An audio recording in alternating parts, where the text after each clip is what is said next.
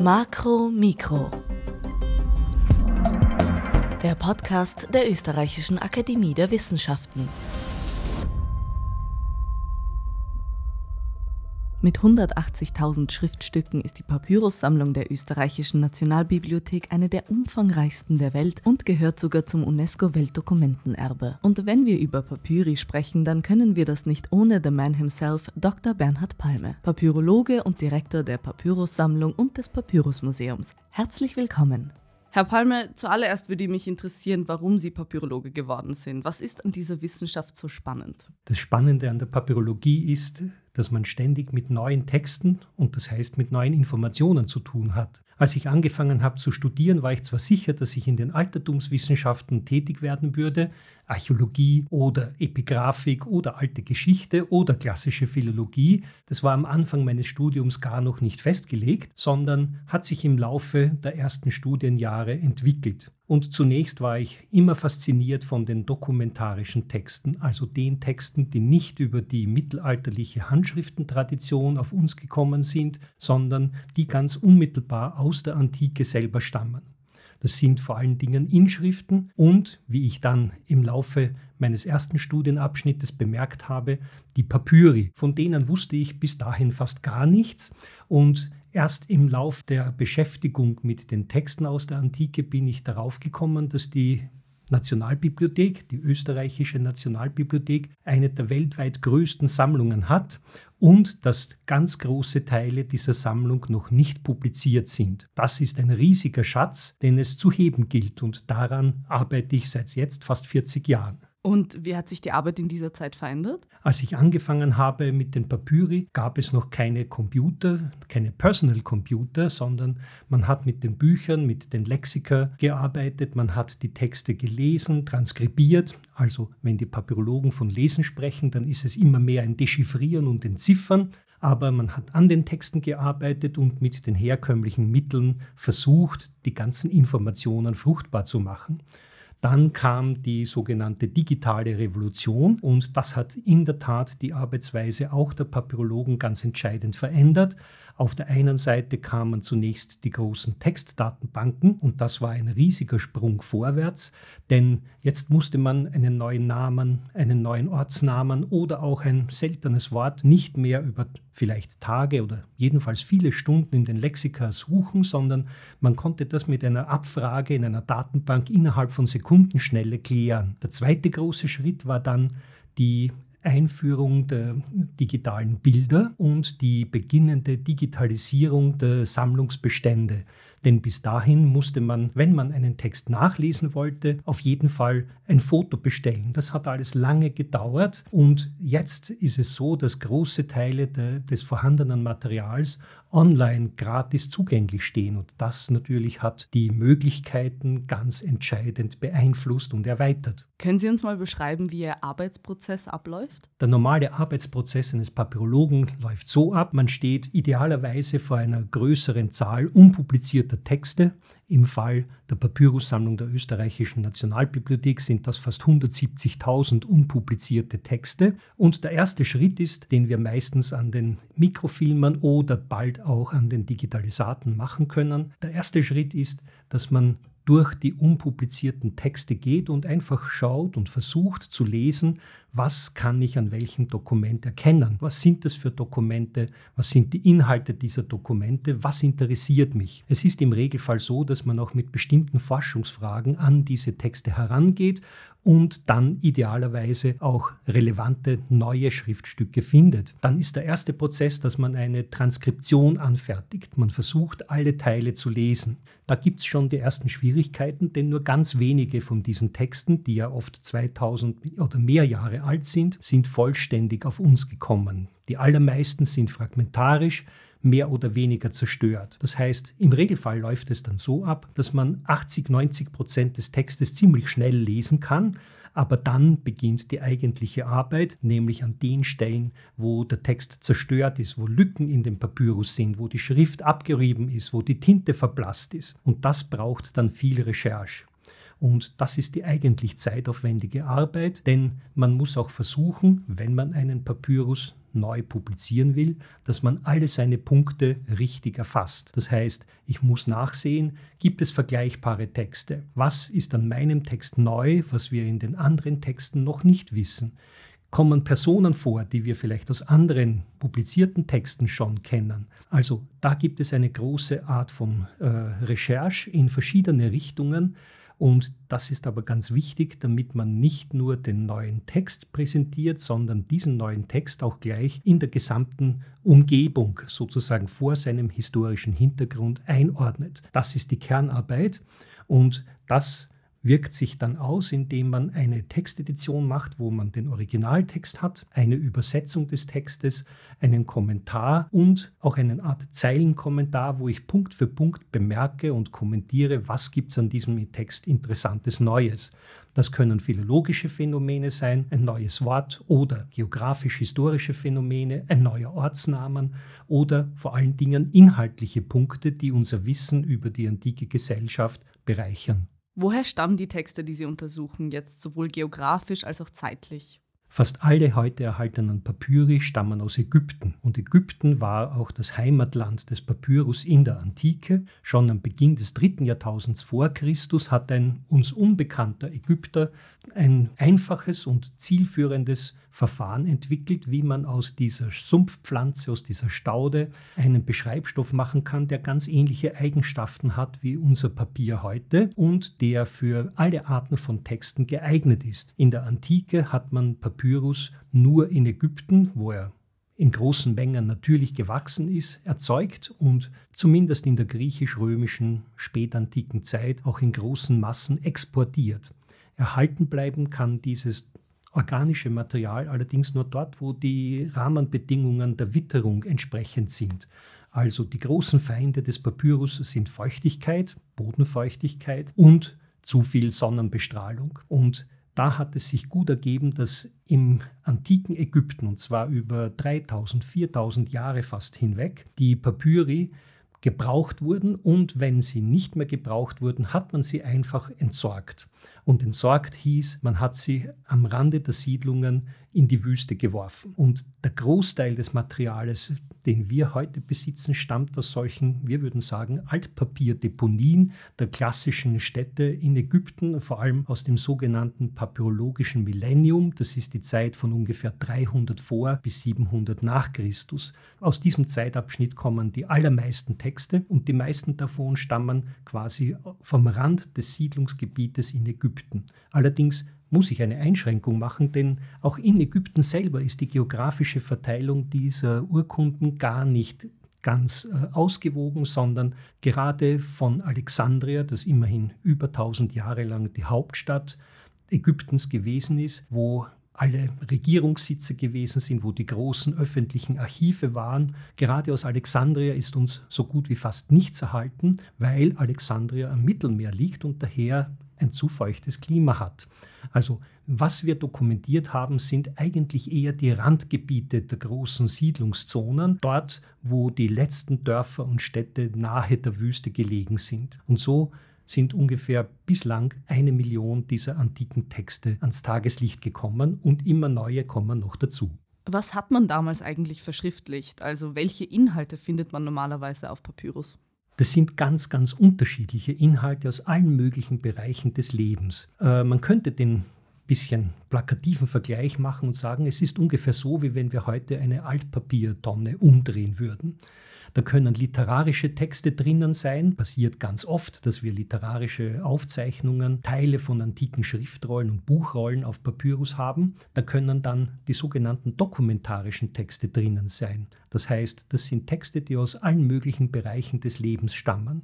Das sind private Dokumente wie private Korrespondenz oder Rechtsurkunden, alles, was man schriftlich niedergelegt hat, sehr gut dokumentiert ist auch der ganze Bereich der staatlichen Verwaltung und der Steuereintreibung. Alles das musste schriftlich sein oder überhaupt die gesamte Bürokratie, die wir auch bei den ältesten erhaltenen Papyrustexten vom Beginn des dritten Jahrtausends vor Christus haben, die zeigen, dass man von Anfang an dieses Material verwendet hat, auf der einen Seite, um literarische und religiöse Texte zu vervielfältigen, vervielfältigen und zu verbreiten, auf der anderen Seite auch eben als Schreibmaterial für alle möglichen administrativen, rechtlichen Vorgänge des Alltages, bis hin zu den sogenannten Einkaufslisten, die wir auch auf Papyrus erhalten haben. Und was möchte man finden? Also was ist so quasi der Jackpot in der Papyrologie?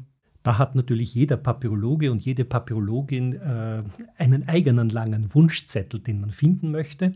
Das hängt auch damit zusammen, dass man zur Papyrologie, so wie ich selber, meistens erst sekundär kommt. Normalerweise beginnt man eine bestimmte Philologie einer alten Sprache zu studieren, also Griechisch, Latein, Hebräisch, Aramäisch, etc.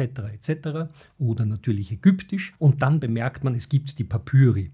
Also man kann von der philologischen Seite herkommen, man kann von der historischen Seite herkommen, weil wir sehr viele Urkunden haben, die aus der staatlichen Verwaltung sind, die auch die Dynamik zwischen Staat und Individuum im griechisch-römisch-byzantinischen und früharabischen Ägypten beleuchten. Und so passiert es, dass auch bei den großen internationalen Papyrologenkongressen sich Leute treffen, die einen ganz unterschiedlichen Ausbildungshintergrund haben. Und dementsprechend wäre auch dann der Wunschzettel an Tyche, das ist die Göttin des guten oder schlechten Glücks, die Schutzgöttin der Papyrologie, ein ganz unterschiedlicher. Historiker würden sich natürlich wünschen, dass Dokumente auftauchen, die bestimmte Bereiche der Staatlichkeit beleuchten. Äh, Religionshistoriker sind glücklich mit Texten, die aus der sogenannten Volksfrömmigkeit kommen, Stichwort magische Papyri. Philologen wünschen sich natürlich äh, besonders alte und zuverlässige Schriften bekannter Autoren Autoren oder noch lieber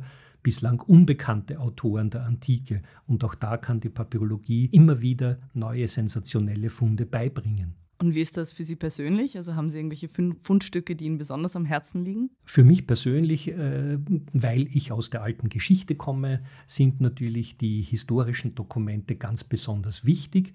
Das heißt, eines meiner Arbeitsgebiete ist die Verwaltung des römischen und spätrömischen Reiches. Auch da sind wir mit den Papyri bestens bedient und da ist es ganz besonders interessant, weil die Texte, die wir aus Ägypten haben und die wir nur aus Ägypten haben, Einblicke in das Funktionieren des spätrömischen Staates gewähren, die wir ansonsten gar nicht haben.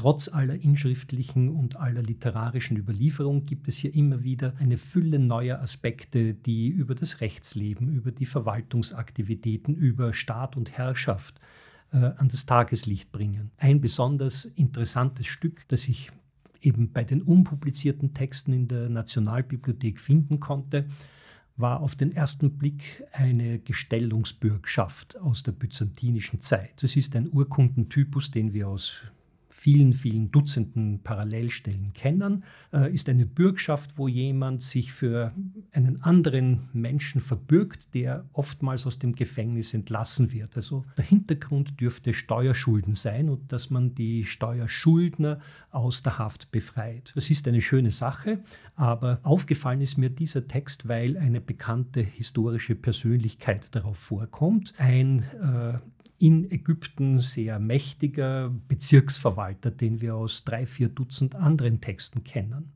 Bei genauerem Hinsehen hat sich allerdings herausgestellt, dass auch das noch immer nicht der wirklich interessanteste Punkt dieses Textes ist, sondern dass das eigentliche Interesse ganz banal an seiner Datierung liegt. Denn die Datierung stammt aus einem Jahr, in dem in Ägypten ein Bürgerkrieg geherrscht hat, und zwar zwischen dem regierenden Kaiser Phokas und zwei sozusagen Revolutionären, das sind der Vater und der Sohn Heraklius, die sich dann später auch durchgesetzt haben. Nach der Narratio der literarischen Quellen hört sich das so an, dass die beiden Aufständischen von Karthago nach Ägypten, nach Alexandria gekommen sind, Ägypten unter ihre Herrschaft gebracht haben und von dort nach Konstantinopel übergesetzt sind, um den Kaiser zu stürzen. Das klingt nach einer ganz logischen äh, Abfolge und die Münzfunde scheinen das zu bestätigen. Allerdings sind die Münzen auch nur in Alexandria geprägt. Und anhand dieses Papyrus, der nicht aus Alexandria stammt, sondern aus Mittelägypten, können wir sehen, dass die beiden Aufständischen, Vater und Sohn, für eineinhalb Jahre lang eigentlich fast nur auf Alexandria beschränkt waren und erst dann nach längerem Hin und Her und einem wechselhaften Bürgerkrieg sich herausgestellt hat, dass die Aufständischen sich durchsetzen können.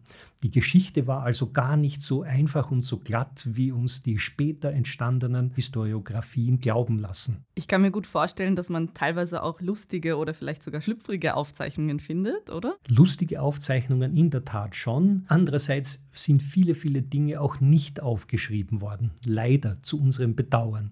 Es gibt unter der Fülle an Privatbriefen, die wir auf Papyrus erhalten haben und in denen die antiken Menschen ganz unmittelbar zu uns sprechen. Das macht ja auch die Faszination der Papyri aus. Da haben wir die einfachen Leute, die Handwerker, die Soldaten, die Bauern, die Ratsherren, die so miteinander korrespondieren, wie sie eben miteinander gesprochen und korrespondiert haben. Also obwohl wir da eine Fülle solcher Privatbriefe haben, gibt es zum Beispiel das Genre des Liebesbriefes gar nicht. Emotionale Äußerungen sind sehr, sehr selten und eher verhalten in den Papyri da. Das war etwas, was man nicht schriftlich niedergelegt hat. Also schlüpfrige Dinge kann ich leider wenige bieten, aber amüsante dann doch einige oder zumindest für uns amüsante Texte, die uns ein bisschen schmunzeln lassen. Ein solches Beispiel, das mir da in den Sinn kommt, ist wiederum ein Text aus der Papyrussammlung der Österreichischen Nationalbibliothek und gehört dem Genre der sogenannten Losorakel an. Das ist ein ebenso einfaches wie zielführendes Verfahren durch letztlich ein Gottesurteil, eine Entscheidung herbeizuführen. Das geht ganz, ganz einfach. Man hat die Frage an die Orakelgottheit, schreibt diese Frage und eine positive Antwort auf einen Papyruszettel, dieselbe Frage und eine negative Antwort auf einen zweiten Zettel. Dann übergibt man beide Zettel entweder einem Priester an einem Orakelkult oder, wenn man gerade nicht an einem Tempel ist, wirft man sie beide in einen großen Tonkrug, mischt kräftig zu durch und zieht, natürlich gelenkt von der Gottheit, den richtigen Zettel heraus. Das lasst uns Menschen im modernen, aufgeklärten Europa natürlich ein bisschen schmunzeln, kommt uns ein bisschen naiv vor, aber für die Menschen der griechisch-römischen Zeit war das ein vollgültiges Urteil der Götter. Die haben das sehr ernst genommen. Und für uns Historiker ist natürlich interessant, was fragen die Leute? Manche Fragen sind, soll ich auch nächstes Jahr Steuereintreiber bleiben? Ja oder nein? Und eine eben ein bisschen amüsante Frage für uns ist die Frage, soll ich heiraten oder nicht? Also wird es mir vergönnt sein, eine bestimmte Frau zu heiraten oder nicht? Und äh, das zeigt, welches Vertrauen man auch in diese Orakelgottheiten hatte. Und besonders interessant religionsgeschichtlich ist auch, dass nach der eigentlichen Frage gewissermaßen als Nachtrag noch ein Halbsatz steht. Und da steht, früher war diese Frau die Gattin des XY.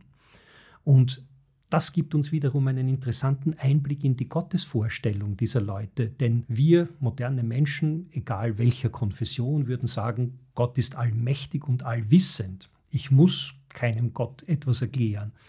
Aber für diesen einfachen Menschen aus der Zeit fast um Christi Geburt war der Orakelgott zwar allmächtig, man vertraut ihm die wichtigste Entscheidung im Leben an, aber dann ist man sich nicht sicher, ob dieser Gott auch wirklich die richtige Frau meinen wird. Und damit da jeder Irrtum ausgeschlossen ist, erklärt man dem Gott noch ganz genau, um welche es da geht. Wie ist das nach so vielen Jahren im Beruf? Kann man dann noch überrascht werden? Ach, ich werde jeden Tag überrascht mit neuen, interessanten Dingen, die mir entweder selber oder natürlich viel öfter auch irgendeiner Kollegin und einem Kollegen weltweit in dieser großen papyrologischen Community aufgefallen sind, die neu publiziert werden. Das ist das Interessante und Spannende an der Papyrologie, dass eben ständig neues, neues, neues Material kommt aus ganz unterschiedlichen Bereichen, aus ganz unterschiedlichen Situationen des Alltages oder auch eben Texte, die wirklich weite Implikationen haben für die Geistesgeschichte, für die Religionsgeschichte, für die Rechtsgeschichte und andere Wissensbereiche. Also es vergeht fast kein Tag, wo nicht irgendetwas Neues und Spannendes ist. Eigentlich ist es eher umgekehrt. Die Zeit reicht nie, um alle die neuen Dinge wirklich in ihrer vollen Breite und Tiefe wahrzunehmen. Und woran arbeiten Sie jetzt gerade? Ich versuche immer zweigleisig zu fahren. Auf der einen Seite Editionen zu machen, eben neue Texte zu finden, neue Texte zu publizieren und bekannt zu machen. Und auf der anderen Seite bin ich eben, weil ich aus der alten Geschichte komme, an solchen Texten interessiert, wo die Papyri über Ägypten hinaus eine Relevanz für das römische und spätrömische Reich haben. Und da bin ich auf der einen Seite an einem größeren Vorhaben in der Rechtsgeschichte tätig. Da geht es um römische und spätrömische Prozessprotokolle, die ich mit einer Kollegin zusammen bearbeite. Und zweitens geht es mir um die Verwaltung und um die Militärverwaltung des römischen Ägypten, weil auch da Implikationen da sind, die für das gesamte spätrömische Reich sehr, sehr maßgeblich sind. Und zu guter Letzt würde ich gerne wissen, was ist das Spannendste an Ihrer Arbeit? Ich denke, das Spannendste ist eigentlich die Entdeckerfreude, die man ständig hat. Wenn man vor dem Mikrofilm sitzt oder auch dann die Originale in der Papyrussammlung anschaut,